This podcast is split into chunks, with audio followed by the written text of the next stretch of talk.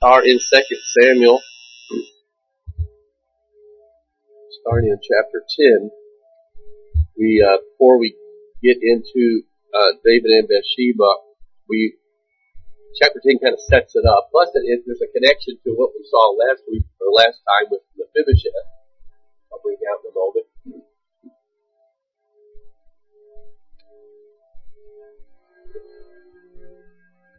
Uh, you remember hopefully David and Mephibosheth, how they illustrate the sovereign saving grace of God in saving the undeserving sinner based on a previous covenant with the son, previous covenant with David and Jonathan.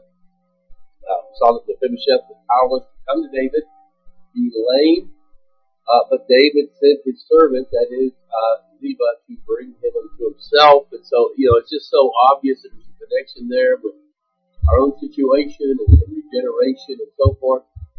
Not only does he not condemn him, remember Mephibosheth was the uh, grandson of the rebellious line of King Saul, but he uh, brings him into his table to eat twice daily. He supplies all he needs, so it's just a direct picture of, of when God saved us. It's not just that, well, I'm not going to send you to hell, but we, we are joint heirs Christ by doing. We become sons of God. So Mephibosheth's attitude is one of seeing himself as undeserving and as David's servant. The very last thing we saw in that chapter, right, was uh, he, he referred to himself as a dead dog. So just uh, uh, or no, he, he does refer to himself as a dead dog, but the, the, uh, the narrator uh, says that he was lame in both feet. Just a reminder uh, of his hopeless condition. Well, to come to chapter 10, we uh, might ask ourselves, as we do so often, every so often, right? Why is this here? In this narrative, uh, David defeats Ammon and Syria. Let, us just uh, stand and read uh, some of our texts today. Give us a little idea of what's going on here. We'll read a little bit in chapter 10 and then we'll read some in chapter 9. 2 Samuel 10, after this, the king of the Ammonites, excuse me, died. I'm talking a whole lot, so it kind of irritates the phone.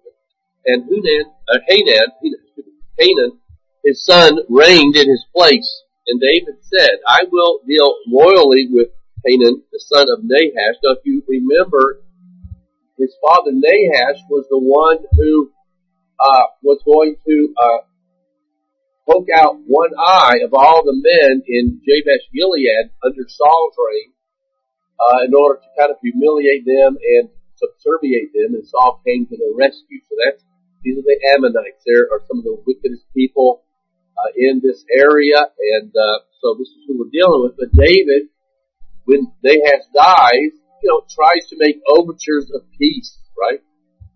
So David sent his servants to console him concerning the Ammonites and to Hanan their lord. Now do you think because David, excuse me, skipped a little bit here. Let's skip Let's start reading verse 2 again. I skipped a little bit. And David said, I will deal loyally with Hanan the son of Nahash, as his father dealt loyally with me. So David sent by his servants to console him. And just again, while Nahash and Saul had problems, because Saul was David's enemy in a sense, then uh, if they became friends, that's why uh, David didn't really have a problem with Nahash as such. And so uh, David's servants came into the land of the Ammonites, but the princes of the Ammonites said to Hanan their lord, Do you think because David has sent comforters to you that he is honoring your father? Has not David sent his servants to you to search the city and spy it out and overthrow it? So Hanan took David's servants and shaved off half the beard of each and cut off their garments in the middle at their hips and sent them away. When it was told David, he sent to meet them, for the men were greatly ashamed, and the king said, Remain at Jericho until your beards have grown, and then return. And then let's go over to chapter 11, verse 1. In the spring of the year, the time when kings go out to battle, David set Joab and his servants with him and all Israel and they ravaged the Ammonites and besieged Rabbah. But David remained at Jerusalem. It happened late one afternoon when David arose from his couch and was walking on the roof of the king's house. that he saw from the roof a woman bathing, and the woman was very beautiful. And David sent and inquired about the woman, and one said, Is not this Bathsheba the daughter of Eliam, the wife of Uriah the Hittite? So David sent messengers and took her, and she came to him, and he lay with her. Now she had been purifying herself from her uncleanness. Then she returned to her house, and the woman conceived, and she sent and told David, I am pregnant.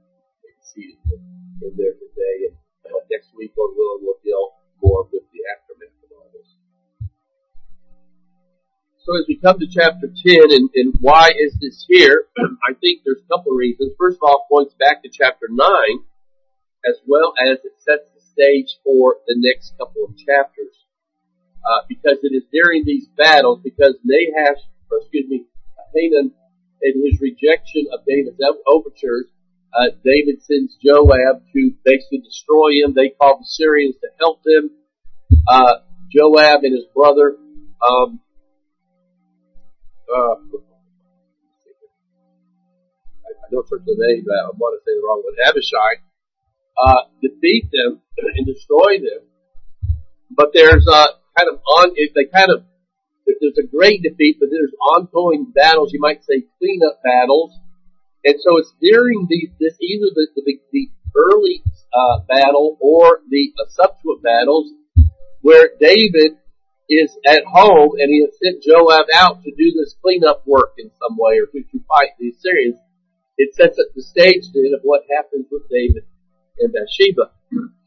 But it also looks, as I said, back to Mephibosheth. Notice how both chapters, that is chapter uh, 9 and 10, begin with David looking to show mercy to somebody, right? He's looking to show mercy to Mephibosheth because of Jonathan, but then in chapter 9, he's, he's willing to show mercy and forgiveness to someone who really doesn't deserve it here to Hanan, right? So that you've got two, a very similar situation. But there's a big difference, and that is the way it is received. Mephibosheth was based on a previous covenant. Uh, Hanan's was not. And so I would say in a sense that Mephibosheth represents the elect who, uh, remember David sent a servant to bring Mephibosheth to him. Hanan, I think, represents the non-elect, the world, where we present the gospel, we tell the people of salvation through Christ Jesus, but there is no inward work to change their hearts. And so what do they do? They they reject it. They have no use for God's overtures of peace. So one is going to be accepted, but the other will not be. Both of these men deserve wrath rather than mercy. Um, in fact, not only was we can think about, as I told you, Nahash, what he did with poking out, wanting to poke out the right eye of the men. Uh, in Amos 1.13, for instance, we learn a little bit more about the Ammonites the Lord says, For three transgressions of the Ammonites, and for four, I will not revoke punishment, because they have ripped open pregnant women in Gilead, that they might enlarge their border. So he doesn't even list the other three, and why? Because what could be worse than that? This is the kind of people they were. Of course, they also sacrificed their children to their gods and so forth. So, uh, this is the kind of people that we're dealing with. And yet David is quite gracious to extend, terms of peace to him. But Hanan sees it as an affront to his rule due to some bad uh, counsel. So Hanan's attitude is worked out on the ambassadors who are sent to relay the offer of peace, and they mistreat them uh, in place of David, right? And they cut off half their beard, you know, which was a disgrace to, to the, certainly to the Jews, the Jewish men at that time. And to make matters worse, they, he cuts off their garments halfway, so they're basically walking around uh, exposed to some degree. And so uh, David tells them to, to wait over here because obviously they could be close quickly, but their beards would not. It would take a while to grow back, and so David puts them off their in isolation until that uh, they grew back. And so, as you read this, you're thinking, what an inappropriate and illogical response, right? Well, here, David, who is clearly uh, militarily doing very well, offers peace and you uh, deny and say no, and you really are in no position to say no. I was reading, perhaps uh, some of you know the story. Uh, Lefty Gomez, who was a, a left-handed pitcher for the Yankees a long time ago, 30s, I believe. And uh, they were playing a game, and it was the ninth inning, and the bases were loaded. And he called the pitcher out, the, the catcher out to talk to him. And the catcher assumes that, um, well, we got to talk about the strategy of the next batter. And uh, Gomez asked him when he gets out there, asked the catcher, "Do you have any extra bird dogs at your farm back in Arkansas?" And the guy says, "Where do you want to know that for?" He said, "Well, so and so needs some, and he wanted me to ask you the next time I thought about it, and I just thought about it." So I thought, well, that what a inappropriate uh, time to deal with that, right? And so this is what we got here. We got it, it makes no sense if you think about this as, as reflecting the gospel call, you've got the Lord God Almighty who created you, who holds your future in, His hand, who has provided His Son to forgive you, and the world rejects it. We want no part of it. It's inappropriate. And of course, justly this brings David's wrath and it just intensifies the hostilities on the other side so that the ambassadors, if you think about it, what happened uh, in Acts, we'll look at this here in Acts 24, 25, who through the mouth of your father David, your servant, said by the Holy Spirit, why did the Gentiles rage and the people plot in vain? The kings of the earth set themselves and the rulers were gathered together against the Lord and against his anointed and it was in this context that we, that they turned their attention away from God and the Lord who sits on the throne, who is out of their reach, to the church, to don't let them get their hands off. And that's what these people do. They they set his uh, uh, wrath against the ambassadors, just like has been happening to the church ever since because they not only, not only take the message, but they work that hatred out on the messengers because they can't get at the king. And so, uh, just a, a, very, I think this chapter just totally opposite, gives us a totally opposite look at uh, the gospel, the message of peace uh, given to us by the Lord. We see that again in Acts. So, um, one more thing here in this chapter, chapter 10, and that's in verses 11 and following, where uh, the Syrians, who were not certainly the superpower that they later would be uh, as they became basically the Assyrians, but, uh, but they were brought down to help Hanan fight David, and uh, they are utterly defeated. But in chapter, in verse 11, notice here Joab, and you know, there, again, was, was Joab a believer? You know, who knows? It's the Old Testament. It's not always easy to tell. Everyone's going to disagree with each other. I, Joab does not seem to be a believer. He's a mess, no doubt. But he obviously does some good things. And here's one of the good things where he says, uh, if the Syrians are too strong for me because, uh, the, uh, talk to his brother because they, they had split up and the Syrians were coming from one side and the Ammonites from another. So he tells his brother, Abishai, if they're too strong for me, then you will help me. If the Ammonites are too strong for you, then I will come and help you. Be of good courage and let us be courageous for our people and for the cities of our God, and may the Lord do what seems good to him. Now, you've got a whole group of people, of theologians, in one sense, that tend to always see all these characters as examples of Christians and believers themselves. The covenant theologians tend to do that because they they see the church, the, the Old Testament Israel as just the Old Testament church, and we're the New Testament church, and, and that's that's kind of how it is. So uh, you've got some of these who say, okay, Joab is a Christian, and uh, but this is not a, and then others at least who would say, well, Joab prays a prayer, but he ruins it. It's not really a prayer of faith because he says if, maybe, the Lord will uh, deliver us. Maybe He won't. So, and I think you know, maybe those who would tend to think like this would be uh, like the health and wealth gospel of people, the name it, claim it, where you've got to, if you if you have true faith, you just claim it, and you and you can't doubt because if you doubt, not faith, and the Lord you you and so forth.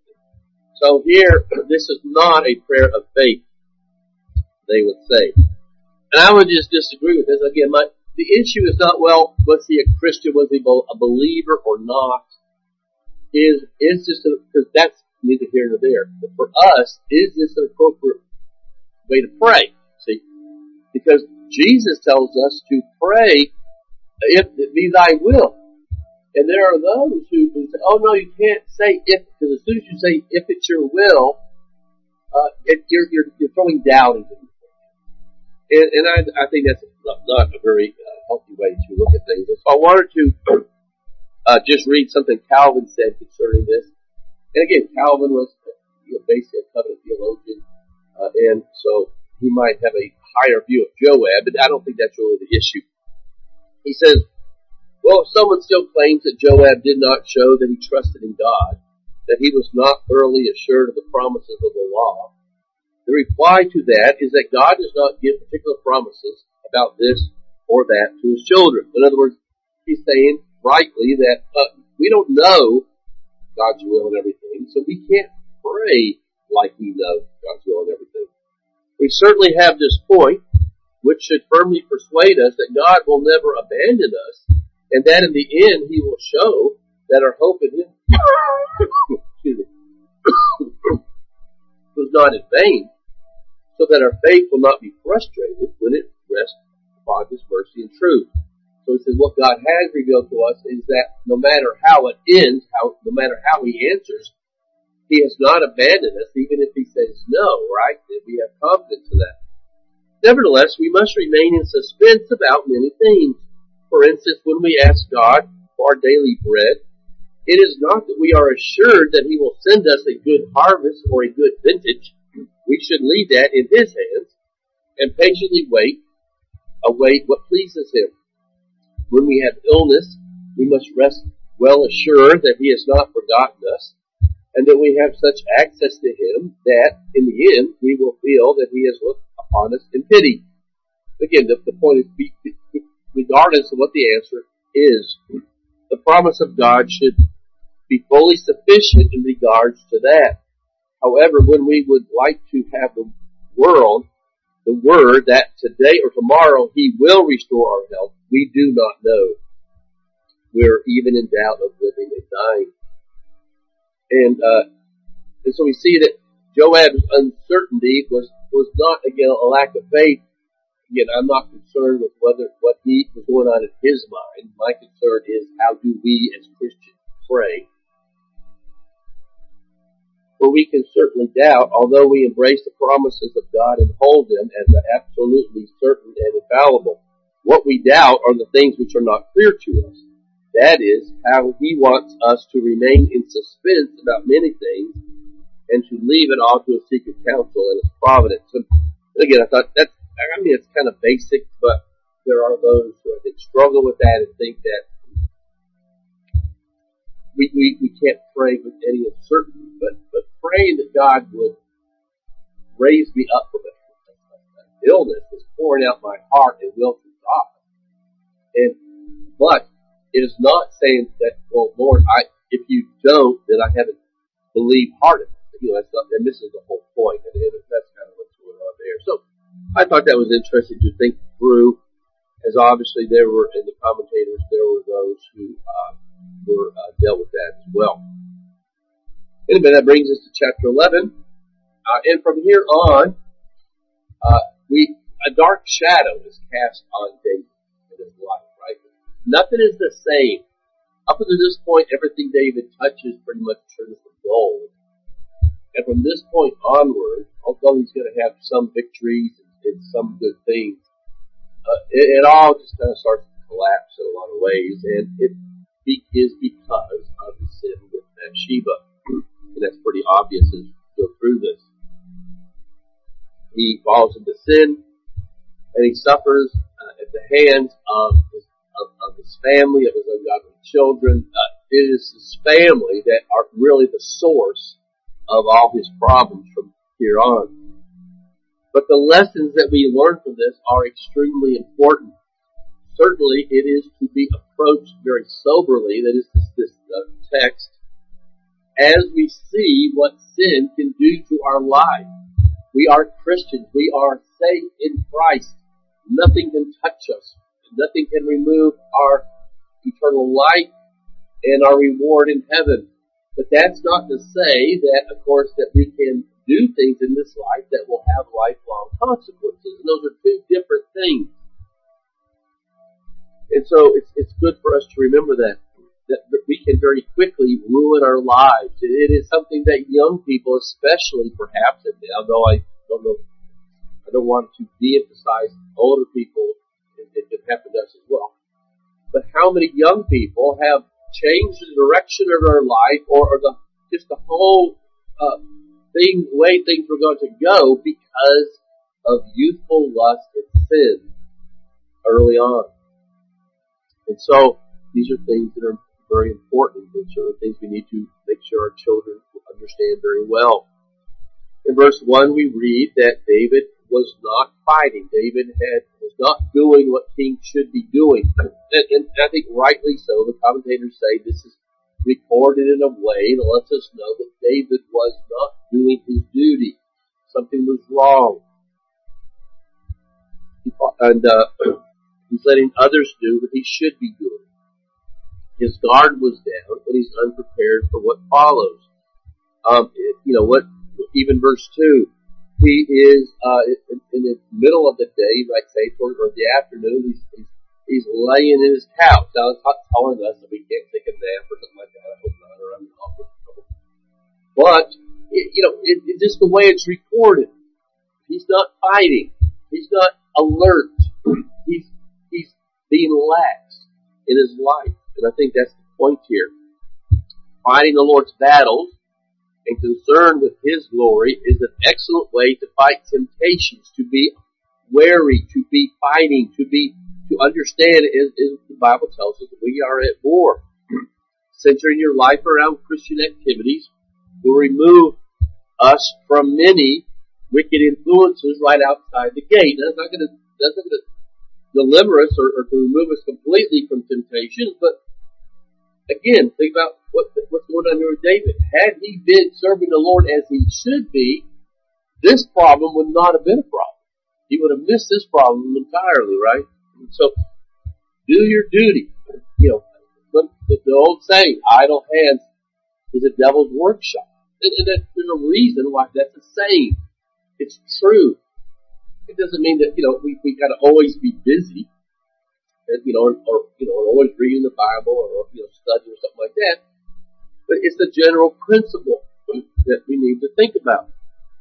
Jesus told Satan not to tempt God, right? When Satan was tempting him. when Satan, in, in that particular time, was when Satan told him to jump off the pinnacle. Because God has saved you because he said he would.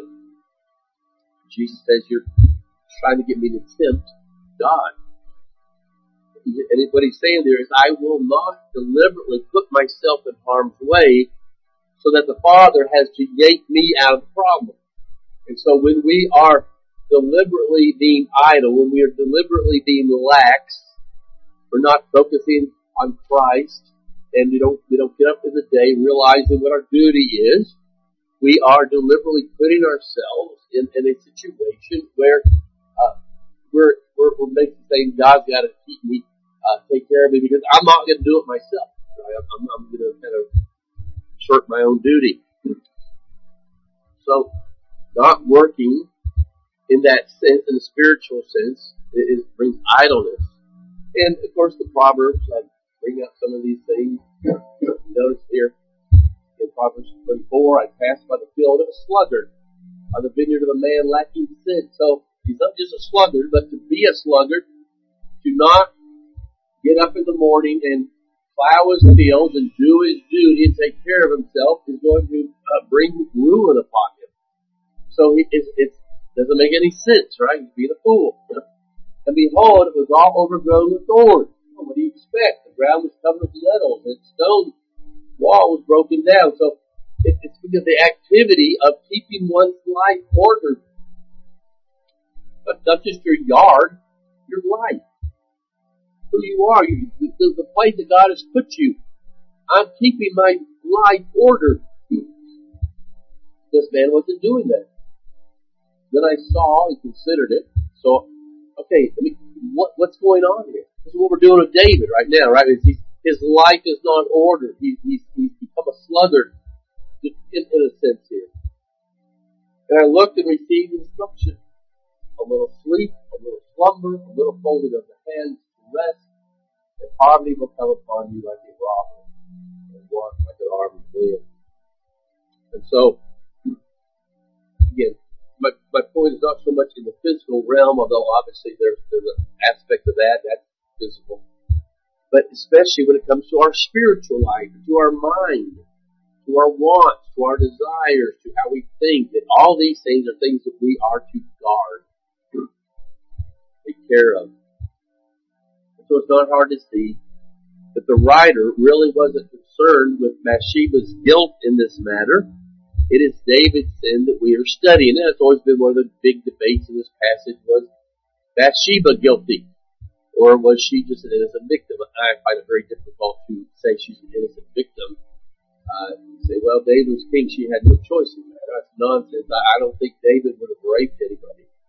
Uh, she uh, had every opportunity to at least protest. There's no account that she protested. So it, it seems that there's a complicity here. I'll see another reason in just a moment. But the, the, the writers, this is about David, and that's what we want to be concerned about here.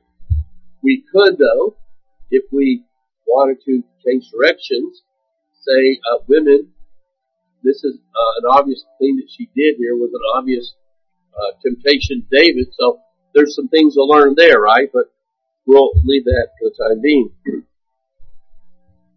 We're not told what Uriah was thinking, what Joab was thinking uh, later on, even though he knew some things were afoot.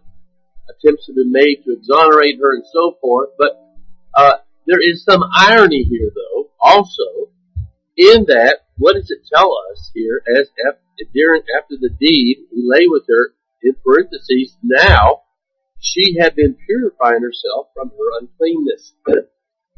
well, I, there are two different uh, views of what that means. Some say that uh, she, when she was bathing, she was uh, it was it was, a, it was a ceremonial bathing under the law. Uh, doubtful could be though, an argument uh, uh, the other uh, view, which I think is maybe uh, another one to think about, is that uh, she was in some way afterwards had, was had purified herself. Some say that she was waiting till uh, sundown before she left, because at sundown she would be ceremonially pure. So that certainly makes sense as well. But the point is, why is it there? And I think it's, it's to say that while all this is going on, they're still pretending to some degree to be uh, obeying the law and they're, they're taking steps to purify themselves, even as they are being very impure, right? There seems to be some irony going on there. That's, that's just reminding us as Christians that all these things can be, we can be going to church, we can be uh, faithful to our church, taking the Lord's table, we've been baptized, doing everything we should be doing. But that doesn't save us from sin. Those are means of grace, and they're helpful, but you can still be a tremendous hypocrite even while you're doing all those kind of things. And so, I think that that's, again, that, that's there for a reason. Well, about some further lessons here? Let's just kind of go through some of these. I think most are pretty obvious, but things that, again, are good for us to consider and to have our children consider. No one, however chosen, blessed, and used of God is immune to an extramarital affair or any kind of uh, activity like this. It doesn't matter, Christian or not. Anyone, regardless of how many victories he has won, can fall disastrously. That's David. David has been such an example of a godly man up to this point, and then boom, he falls on his face. The act of infidelity is the result of uncontrolled desires, thoughts, and fantasies. Uh, this is an important one because it reminds us that these nobody can say that, well, it just happened. No, it didn't just happen. David had made a lot of bad decisions to get him to that place. Nobody commits adultery spontaneously. Uh, now, that might be something like to argue that point, but I'll argue that.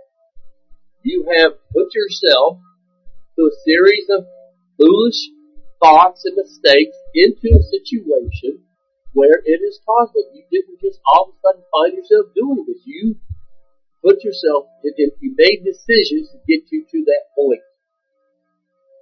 And so, again, that kind of goes back to what we were saying before about your life being in order, being in order.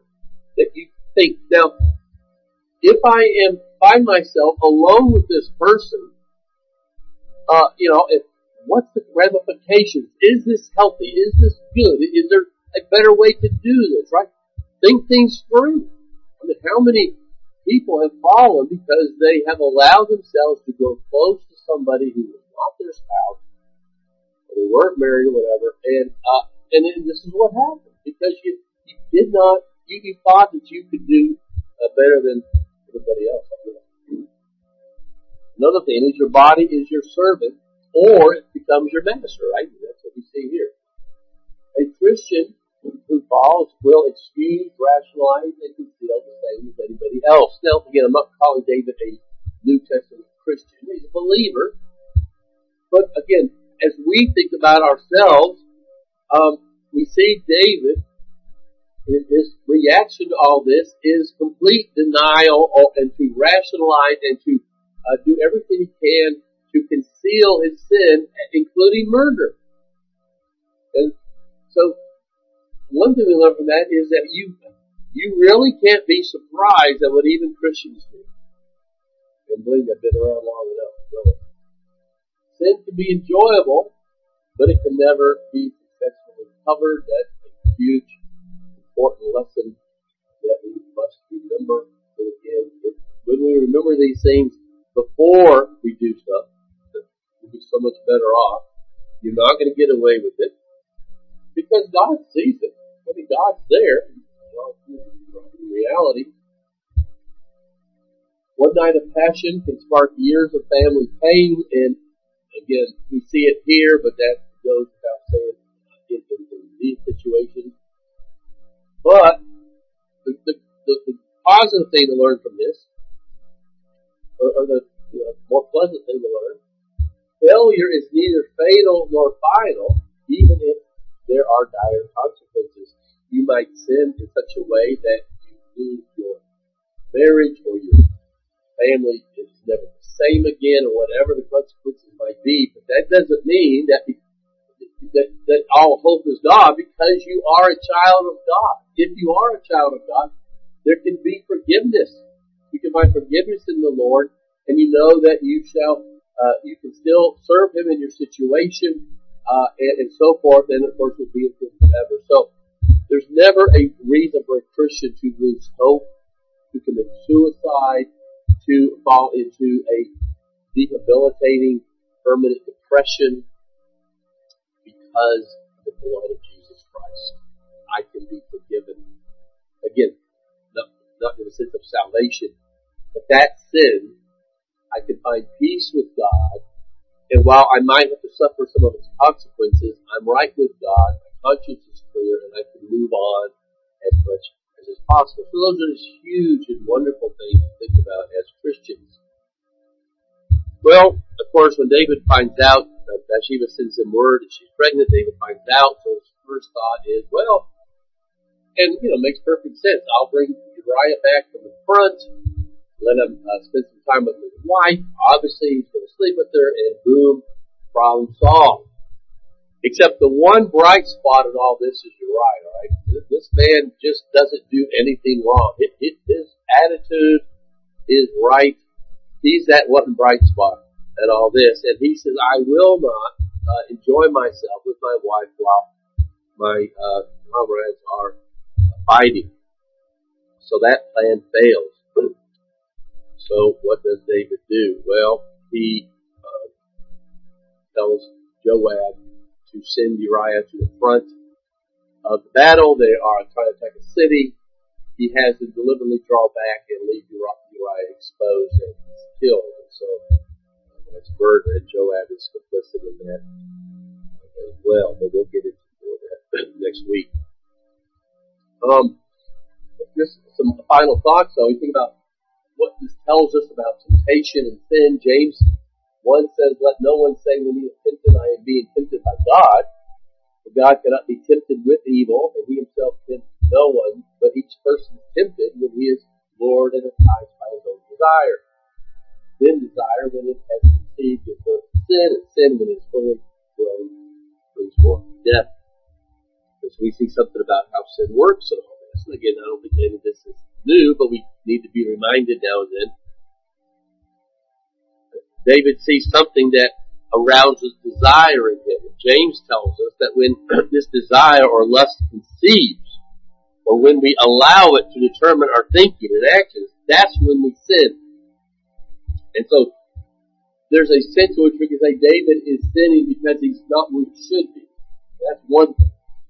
But David sees something that that that the, the sight wasn't sin. It is what he did with that, right? That becomes sin. Temptation isn't sin.